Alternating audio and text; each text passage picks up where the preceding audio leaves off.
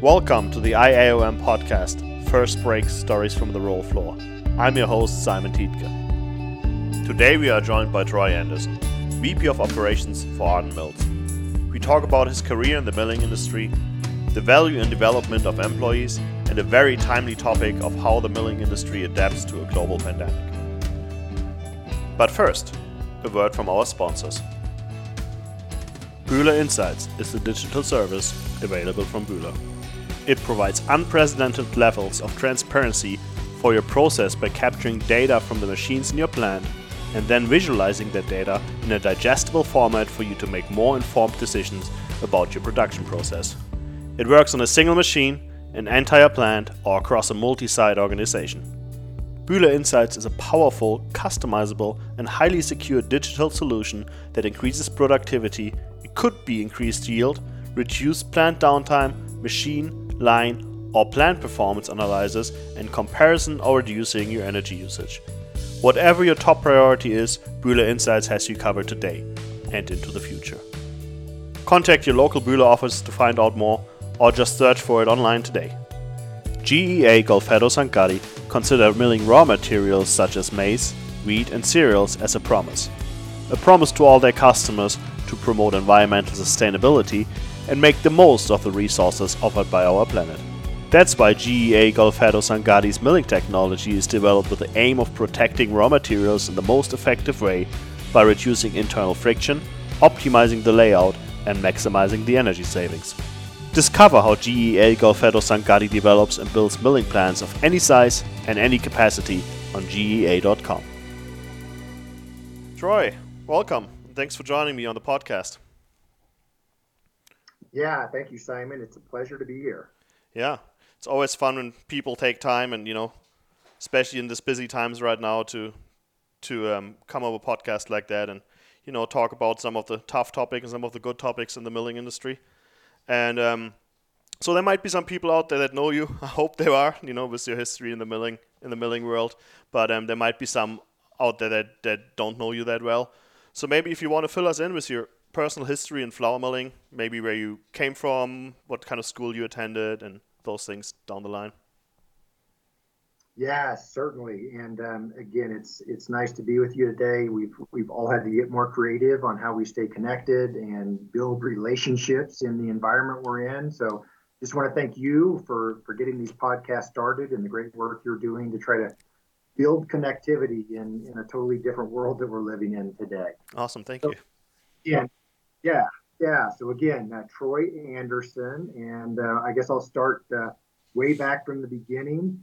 If, if you could see me, I am, I am now one of the gray hairs of the industry. Um, I grew up in central Kansas in rural McPherson and um, had the privilege of, of, being in a family of, of, grandparents that both had dairy farms and, and grew a lot of wheat and corn and Milo.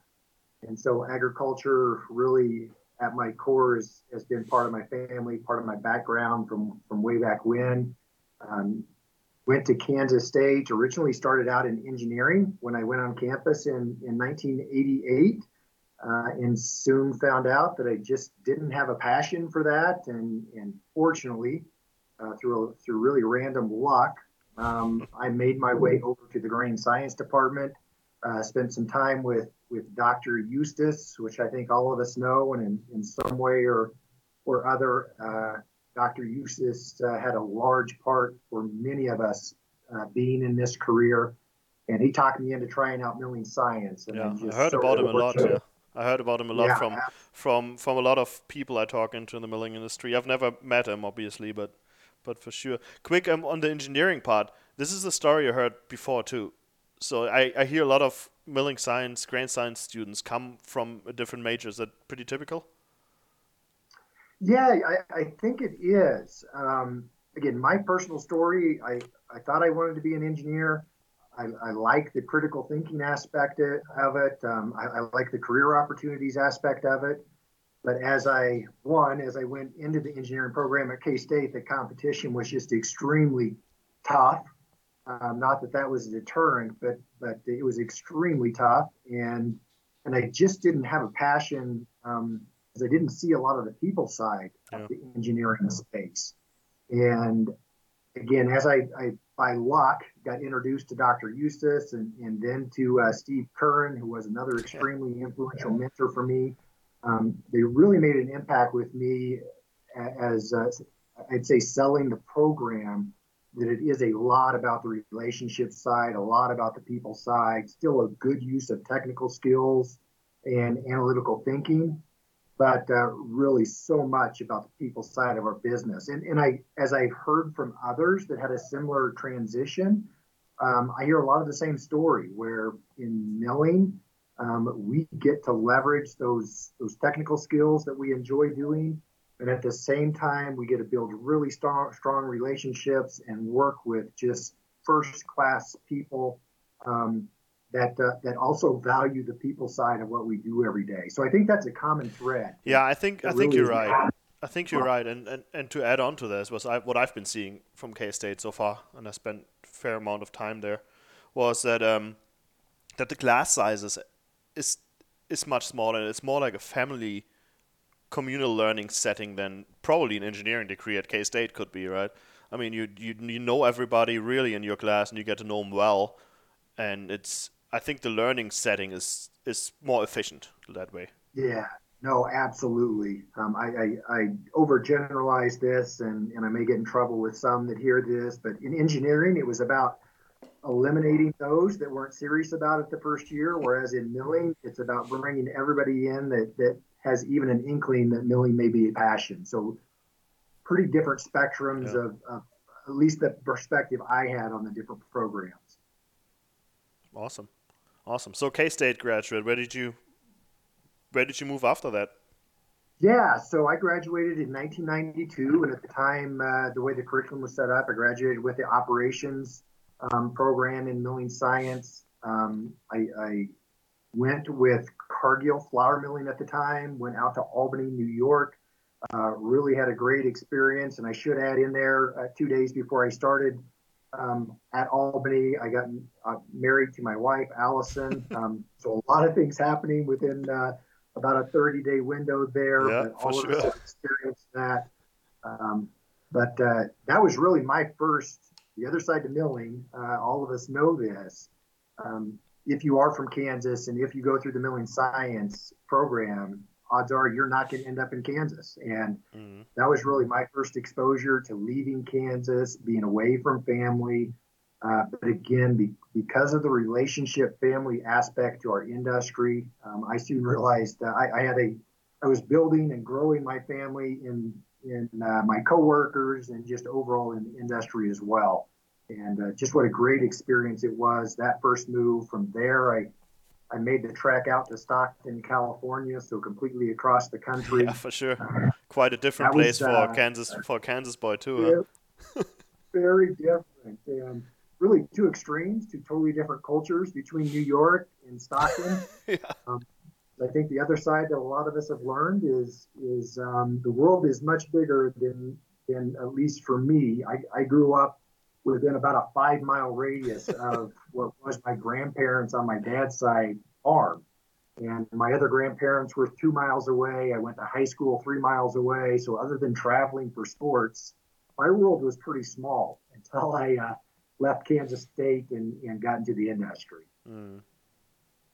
yeah, I can see that. I mean, I kind of have the same not the same, but a similar similar background was growing up in a small town in Germany, and pretty much had more like a 50 mile radius for my whole life. But then, you know, I think the f- second big job I got put into Australia, and um, stayed there for seven months to build a flour mill. That was I had this kind of same experience. Got thrown out quite a bit. Didn't do any major travel before that. I take you didn't didn't either. Huh? Yeah, and it's you probably experienced the same as me. The, the more you experience, the more you travel, the smaller the world gets, and yeah. uh, the more you realize uh, we have more similarity similarities than differences as far as people that we often think are totally different than us, different parts of the world. Yeah, so. I, I, always tell people it gets very relatable. It might be Absolutely. different, but it's relatable to what you've seen before, right? There's a difference when I'm yeah. in the Philippines, definitely to, to Eastern Africa, but there's so much that's relatable to it, right? Right, and, exactly. And that just connects people. I agree with that and connects all the experiences you have for sure. Yeah, it's really good perspectives. Yeah. So yeah, and, so in my role, really, my, my Stockton opportunity was the first time I actually jumped in and used my um, technical milling skills. Of course, managing people at the same time for the first time, and uh, so through my career path, moved moved 12 more times and wow. roles uh, again from head miller to to um, project engineer, uh, maintenance supervisor, um, assistant plant manager, plant manager, um, operations managers, both in, in uh, the grain business and in flour milling, mm-hmm. um, and then ultimately into the, the current role I am today with Ardent Mills. So, yep. again, just lots of different opportunities and lots of different uh, great friendships made uh, along the way. Yeah, I mean, besides, besides you, you're located in Denver right now. I take it. Correct. Besides yes. your current position and your current location, what has been your favorite place to be to work at? Yeah, I'll, I'll have to go with Saginaw, Texas. Um, actually, Saginaw, Texas, Wichita, Kansas. Uh, yep. Two two of uh, my favorites, very u- unique stories. So um, I had an internship in Saginaw, Texas before I started full time. Just loved it. Um, went back there as the plant manager uh, in the early 2000s, and and my wife would still be there today if I could have handled um, the crowds and the heat better. But uh, as a family, we just love Texas. Great people, uh, lots of challenges and opportunities at the plant that made it really fascinating uh, in my role. And then um, my connection to Wichita, obviously close to home, close to family. Uh, actually, was uh, based in Wichita three different times in my uh, what is it, 20, 28, 29 year career now. Yep. And kept thinking my wife would would love it as much as I would, and we'd make it a forever home. And just uh, for all the right reasons, different opportunities came, and and we moved on each time. But um, those are probably the two I have the, the most connection points with. Makes sense. Good. So yeah, and, and now you at the headquarters in in Denver. Huh? It's quite the journey to get there, for sure. Right. Yes. Good. Well, um, thank you for the introduction. Um, moving on a little bit, I think, you know, I think it's one of our biggest topics today and for the near future, and the biggest topic in the milling industry. It's not right now. It's not grain quality or yields or or diseases in grain or whatever we had before, or you know, salmonella or whatever. That's I think this is this quite got all put not on the back burner, but probably in the second slot of priorities. And I think the biggest priority right now we talk about is COVID and the crisis the world went through here in the last nearly 12 months. I think it's been 10 months now we've been all facing a different world, really, everything turned upside down. And not just for for the milling industry, but for everybody. But it, it, you know, as you know, a crisis like that always influences an industry like the ones we are at, food supplying, basics food supply, right? Very much though, and I've I've, I've seen it personally in our industry, in our in our company, but I've I've heard it industry wide that that we you know we couldn't just shut down right first of all right? That's the biggest thing. We cannot shut down. We cannot stop producing flour because people need to eat baked baked goods and goods that have grain in them right? That's the first yeah. thing. And the second thing is demand went up quite a bit on a different area we are maybe not used to which is small packs and packaging right and i think you probably faced the same thing and it's not like you can just build a line quickly so how how do you for just to start with the first point, how do how do how did you guys deal with with keeping running? Keep but but on the other hand, most importantly, keeping product supply to your customers and keeping your employees the safest you can. Yeah, so yeah, it's such vivid memories. Uh, first part of March, we obviously started thinking COVID 19, thinking pandemic planning, had no clue uh, the impact it was going to have. Um, Mar- just a quick story March 13th, uh, which was Friday of 2020, our senior leadership team, we, we had a, a, meeting first thing that morning just to have another quick collect what, what are the new updates, what are the plans.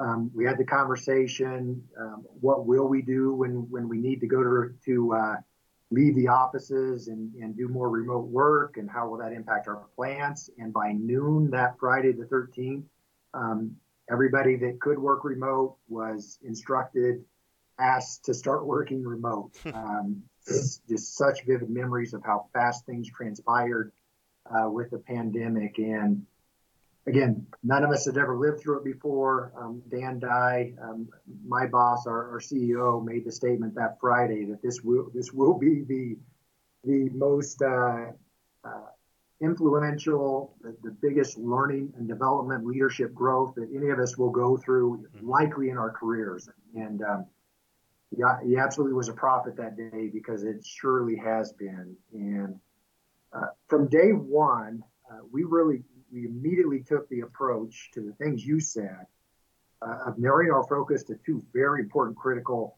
deliverables. And, and that was focusing on the safety and health of our team members and their families, specifically at the plants. Because uh, at our flour mills, at our bakery, at our mix facilities, um, we knew that production must continue to feed hundreds of millions of people that, that eat flour, grain based products every day and needed to um, such a nutritious, uh, healthy uh, solution and, and, affordable in these uncertain times. And then the other was de- was delivering to the customer's needs, because specifically to your point, um, retail just took off, and, and some different parts of, of food service yeah, um, exactly. grew, and other aspects of food service, as we all know, that the sit down restaurants just fell off um, the whole table, um, pretty literally so so many shifting dynamics that were going on and again just working through those unknowns early on um, it, it, it, really was and it took a lot of coordinated effort that we could um, keep we stayed we, we intentionally wanted to stay planted in in cdc and with uh, the safety and health professionals and guidance because as I'm, I'm sure most people remember seeing and unfortunately still do if, if you look at the media um, you can be led in all different directions yeah. and reading one story go one direction another story the complete opposite. So we soon realized we had to stay some grounded in some very specific and reliable sources um, to help guide us and, and um, help lead us through those uncertain times back in early early phases of the pandemic. From above and beyond service to incredible flour performance in your facility Miller Milling Company goes the extra mile at every mill. Miller's team's dedication and attention to details helps them learn your business so they can work seamlessly as a part of your crew. Whether you need existing products or customized solutions, you can count on Miller to deliver exactly what you need. Miller Milling also works to make sure every link in your supply chain is secure so you get a reliable product on time every time. And if something ever happens to go wrong, they always make it right. Because here, Flour is more than a processed grain, it's a partnership. Welcome to Milling Made Easy. For over 40 years, Lorenz Conveying Products has been North America's single source manufacturer for all things dry bulk. Lorenz offers a wide range of pneumatic conveying product solutions, including diverter valves, slide gates, couplings, elbows, and more. Customization is their specialty. Family owned since 1979, Lorenz understands the importance of quality service and flexibility. Clients aren't just clients, but rather extended members of the family. Save purchasing dollars by contacting Lorenz, your one stop shop. Yeah, for sure. I was I was just impressed personally when all this happened of how or what could be done in a short time if you put your mind and your willingness and you have no other chance, you know, if you put everything to it. And you know, for example, if somebody told you in January, it's like, yeah, 90% of your supervisor is going to work from home from tomorrow, and you would say that's impossible, right? Or or things like, you know, you change you change this amount of production from bulk to pack to small pack, you would have said it's it's impossible, right?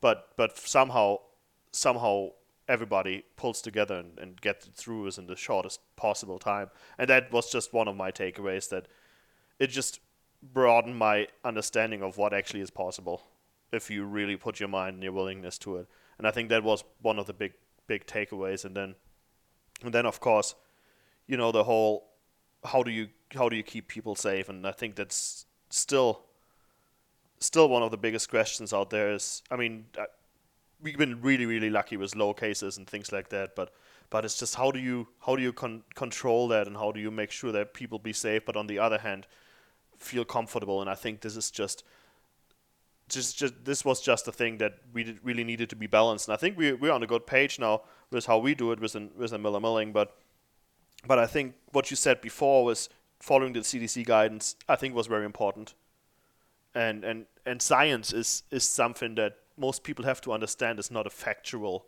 necessarily 100% factual solution based based thing, right? Science e- evolves. That's why today science is different than tomorrow and that's the part of science right? That's that's the idea behind science. And a lot of people want just one correct answer and that's just not out there especially with something something covid provides for us. And just staying strictly with your standards i think was the way to go. Um, personally i think we within our company we tightened the standards up more than the cdc guidance was and i think that helped us out a lot right? That that brought us further to where we're at but man we had some we had we had some tough times in between to to to keep those mills mills producing, but for sure it worked out. Yeah, and and uh, you you made a statement focusing on on what we can control, and that was so important early on because uh, again, so many unknowns, and and uh, again, there different sides of the spectrum, some hysteria going on, and so really trying to ground our team members. We we um we immediately started off having daily calls across our entire group yeah, so really here. keep everyone grounded in the right information, the right facts, and really focusing on those things we could control, um, which over time evolved to making sure we were we were wearing wearing facial coverings, making sure we we were practicing good physical distancing. We we um, went through and reviewed all maximum max, maximum occupancy standards yep. in control rooms meeting rooms. We we really um, to a degree shut out external visitors and contractors for a long time and, and continue to have very tight requirements around who who comes into our plants and who doesn't. Um, we just did all to your point, everything that was within our control. Um, we really focused in because there were just things that were out of our control um, that uh, that we couldn't. So yeah, I think that was a really good part.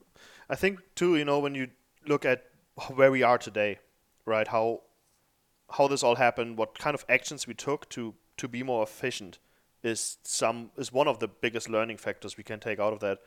Just just just talk about roll changes, right? You always need two people, definitely at least two people to be safe. Sometimes three people depends how old your roll mill is, right? What your procedures are.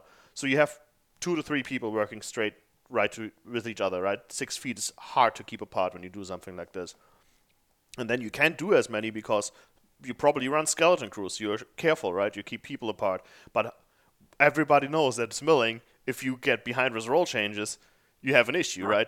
And and right. it's not going to get much better here soon. It took us 10 months to be where we're at. So it's not like you can switch the switch off, take COVID off, and start changing rolls to catch back up, right? So you cannot get behind. That's important. That was one of, you know, for me as a technical miller, that was one of the important tasks is how do we keep maintenance as efficient as possible. But then also, day-to-day milling activities. How do we keep people still engaged with all that the restrictions more or less they have throughout the day?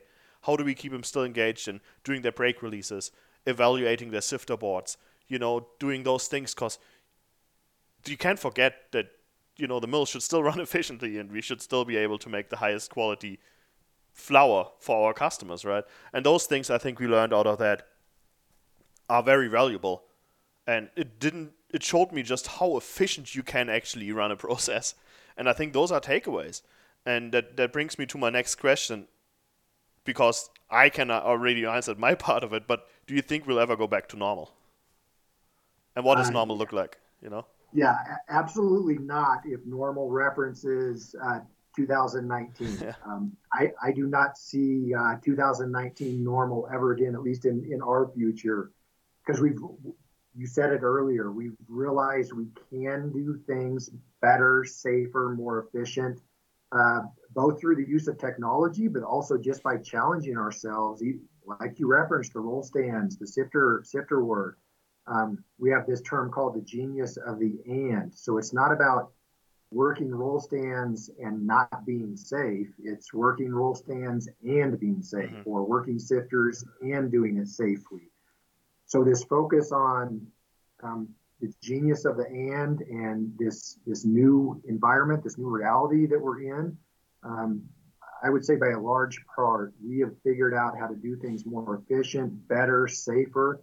Um, that will continue forever, and we'll never go back um, to how we were doing things in 2019. Um, and um, again, technology only one part of that. We've taken leaps and bounds in technology and really found some great solutions. Um, whether it's uh, virtually participating in yep. in uh, meetings or even on the floor project activities, uh, just lots of things that uh, uh, through through the reality of just having, being forced to figure out a different way to do it, we found a better way to do it. Yeah, I think that will change. I think technology is definitely one of the biggest helpers when it comes to those things. First of all, I I had just a couple podcasts back. I had a we talked about technology a lot within the automation, but also the IoT world, how it helps millers. But then realizing how much that stuff can can help you with keeping people at a safe distance, right? You could, for example, have mobile phone apps where all your KPIs are on from your mill that each employee can can run on their mobile phone, right? And don't have to be sta- standing in a control room consistently next to each other or have to disinfect the keyboard all the time, you know, and things like that. So that that I think that's a big big break, right? When you look into a mill, I think one of the most exposure potential exposure risks you can have is maintenance jobs you have to do together, but then also control rooms, right? So if you eliminate completely the need of going into the control room to start a new job, change a recipe, look at your yields, understanding things that helps, right? Things like that. And then I lately I've seen things around like like those contact tracing bracelets that are not a GPS tracker by any means, but they tell you it's like, hey, you might be too close for too long of a time. Things like that were not even thinkable before that, but I, I think technology like that just makes it much easier to to um, you know control a dangerous environment potentially dangerous environment we have for sure. Yeah, absolutely, absolutely agree. Yep. Good. Well, moving away from the COVID a little bit, and you know, back to back to um, the employee part of it, because I know it's it's a very important part for you is is your employees and and the development, and so is for me, and I like to hear from from most people what they do and you know how they see the role of a miller in this this time and in the future, right? We talked about technology, automation, taking a lot of the tasks away that have been done or improving them, right? So how do you see the, the role of a miller in the future and today in Ardent in Ardent Mills that you know how do how do you develop them things like that? Yeah, and uh, this is a very passionate topic for me. Again, my, my background uh, being one of those technical millers, um, early on. I, I often tell my team it's a very special role. What what I think all of us ask of our of our millers um, again is this this this art of being able to fill fill stock through a roll stand or being able to smell um, or or sense the different aspects of how a flour mill is running on a minute by minute hour by hour basis taking that art and then using the science that we have and the technology that we have, and then also building that into training others and and the relationships that have to happen at a daily basis in the flour mill to get the work done. Um, I, I, do believe it's the most demanding, from a breadth, it's the most demanding role um, within within the four walls of running a flour mill, um, really across the industry. So, so developing talent, um, fostering the skill set of that talent, and providing the right technology, um, especially now, for millers to be able to do what they need to do, be efficient, be safe, and um, really deliver all those things that a given miller is asked to do um, on, a, on a daily basis. Uh, just extremely difficult and challenging, um, but that's where technology really can come in and help as well. Uh, it can be a real enabler both for growth for the individual and and for the business. So that that can come in forms of, of automation um, from a control standpoint. Uh, you referenced it. It, it can come uh, in, in handheld devices, um, through virtual technology, all those things that once you put in the hands of a miller, uh, they can get better at what they do every day and they can feel more confident that they've got access to support and um, really build on their skills. And then at the same time, uh, start to develop that next generation of millers behind them. Because um, we all know it's a continuous, yeah. Continuous path of being a miller, developing a miller, being developed by a miller. Just so many things go on uh, to building that skill set to help each uh, each individual be the best that they can be. Yeah, it's good to hear that you guys also focus centrally around the miller still in the flour mill, which I think is a very important job. And you know, my stance of it, I said it a couple of times during the podcast series here, that you know I I use technology as a enabler and not not as as a replacement. Right? It's very important that that mundane tasks and tasks that maybe don't make the job of a miller better can be automated, right? But there's there's decisions and improvements that definitely should come out of the brain of a miller, and that's the brain to do that. It's it takes a special person to be a miller. You're right. It's can be one of the most demanding tasks in the flour mill for sure. If you see how widespread the responsibilities are, it's it's quite impressive. And then, um, do you have do you have any um, special like um, personal development training plan for millers? Like, do you have they start as a shift miller or a loader, or do they have like internal um, like school they have to go through, or do you utilize outside resources? Yeah, so really all the above. Um, so obviously we, we do uh, considerable recruiting and we invest a lot of time and energy into supporting the, the milling science program at Kansas State. Obviously that is a great a great path for talent into the milling space. Um, we also, um, from a, from a core diversity perspective, we intentionally do a lot of recruiting regionally um, through engineering programs, through technical programs. Uh, again, we're looking for that skill set of, of, analytical, technical thinkers that also have good people relationship skills, um, and that's who we're looking for as we as we build our milling program, and that, and that can come from within as well. We we may hire someone um, new in a role as a as a bulk loader or as a sanitation um, utility person and once it's identified that they have the, those technical aptitudes and, and, the people skills to become a miller, uh, then we start rolling through all those development opportunities. And, and those those development opportunities, we, we have an apprenticeship program within Ardent Mills for our milling uh, professionals. Uh, we use a lot of outside resources. Mm-hmm. Uh, the, the uh, IOM correspondence course, uh, a big part of that. The um, the short uh, courses offered at K State by both IOM and Bühler um, are part of that. We, we do supplement some local technical. Pretty well all of our, our facilities sit somewhere in the proximity of a local trade school where we can build in some of those technical skills for individuals that maybe don't come from a technical background. Um, and then those career paths continue to develop. Every miller in our group really has expectations around mentoring and um, on the job training. So uh, we have just great partnerships both with IOM, with Kansas State University, and with some regional uh, technical um, curriculums where where we feel we've got a good pipeline of talent. Now, I say all that, and at the same time, I'll say it's not enough. Yeah, uh, I think we all agree that that we need to continue to find um, a larger talent pool. We need to continue to find a more diverse talent pool. And a big part of that is is uh, and, and what we're focused on um, more now now than ever is growing that talent pool from within. Because across our broader um, team member base, we have a pretty good diverse talent pool.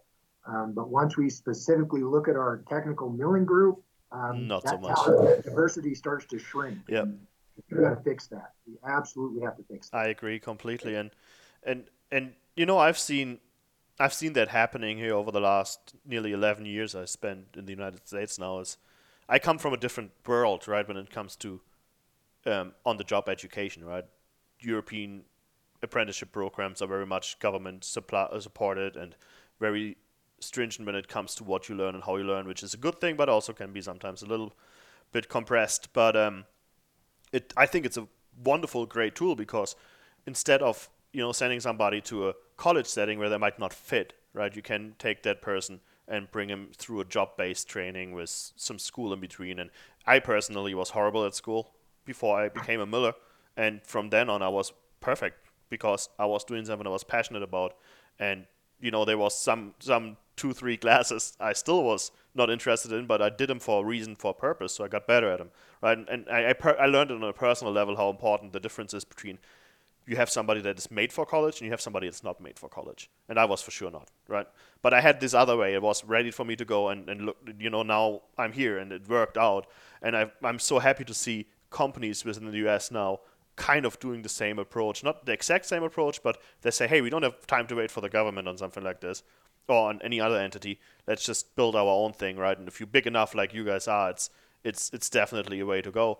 You know, we know Bühler has a, some kind of an apprenticeship program in the United States that I thought was very impressive.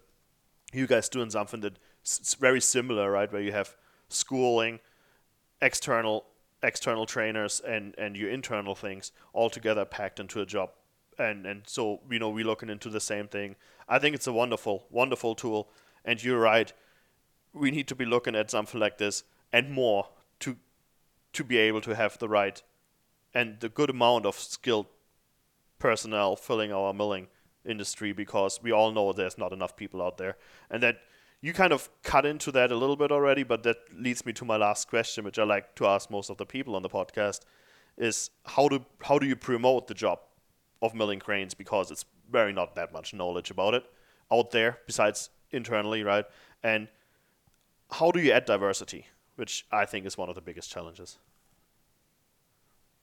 Yeah, and great. Uh, I tell you, we've the, the the optimistic side of me. We've we've done such a good job of elevating this conversation the last few years. Um, the the pessimistic side of me is we haven't done enough. So uh, it, it's both sides of the coin in my perspective.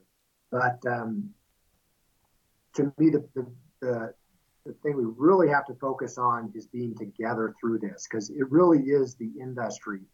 Um, we can all individually work to solve this, and we'll make uh, incremental steps as, as our individual companies and and, um, and even individual plants. But really, it's collectively that we need to come together in this space to to, to make that transformational change that I know um, we we all want to see happen. And, and so it's through the partnerships. Uh, both that, that are fostered through IOM. It's our university partnerships, um, the partnerships with other trade associations and networks uh, that, that we can promote uh, and, um, and really bring greater visibility to the career um, and, and, to the opportunities that exist. Uh, what, what to me is, is really the, the, um, the, the most critical part that, that we haven't got traction around is marketing such a great, uh, not just career opportunity. I think the career opportunities are obvious, yeah. but just this great culture that our industry has, these these relationships that we build, um, the, the the essential work that we do, the um, nutritious and healthy food that we provide to the food supply chain, all those things we just need to figure out how to wrap those up and get it in a package and, and figure out how to market it so that um, it, it's uh, it's out there and, and uh, similar to a aeronautical career or the petroleum industry. Uh, we have a great story to tell. We're getting better at telling it, but, but we we've got to continue to get better. And and that takes me to the diversity side of the question. Um, we, we, we also have to get better um, integrated with with um, MANRRS, which is minorities in agriculture and, and, and national group. Um, there's there's there's different uh, affinity groups uh, around um, um, Hispanics, Latinos, Blacks, um, persons of color, uh, gender diversity. There's lots of different um, affinity groups that, as an industry, we need to figure out how to get better plugged into that already have this this network across the country um, and, and, really even globally. That if we can get get better plugged in and and be better at telling our story through those relationships and those networks, um, to me that's a bigger um, a, bigger uh, net that we still need to, to cast broader.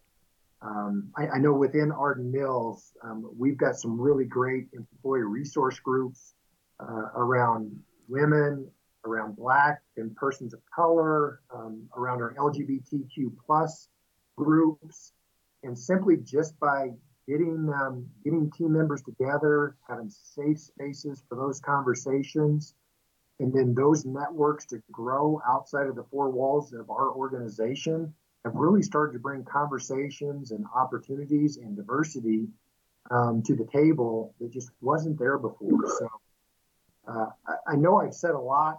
Um, no, it's, I think it's wonderful. Sum, summarizes there is no one thing. There, yeah. I don't. There's no silver bullet to this. It's going to take a lot of hard work, a lot of dedicated, passionate efforts. But um, I know we've got the passion, we've got the leadership uh, at IOM um, and across the industry that that it is not just we want to see this happen, we know it has to happen. So it's really about how do we collectively work uh, to make it happen and make it happen faster. Exactly. No, I, I really, really love what you said, and there's really not much to add besides. I think it just, just the biggest point I think you're making is we all in this together. This is not an Ardent Mills. This is not a Miller Milling. This is this is not an ADM job to be done. This is all of us together, and if it's from recruiting to diversity to integration, it only works when we all do it together in this, the right direction. So I really, I really appreciate that. Perfect. Thank you for taking the time, Troy. No, this was great, Simon. I really appreciate it. Great, uh, great spending some time talking to you. All right. Well, um, you have a good rest of your week, and you know, a good 2021. And I hope to yes, talk to you absolutely. soon. Absolutely. Yes. Right. Wish you and uh, everyone else a, a, a very blessed 2021. All right. Thank you. Bye. All right.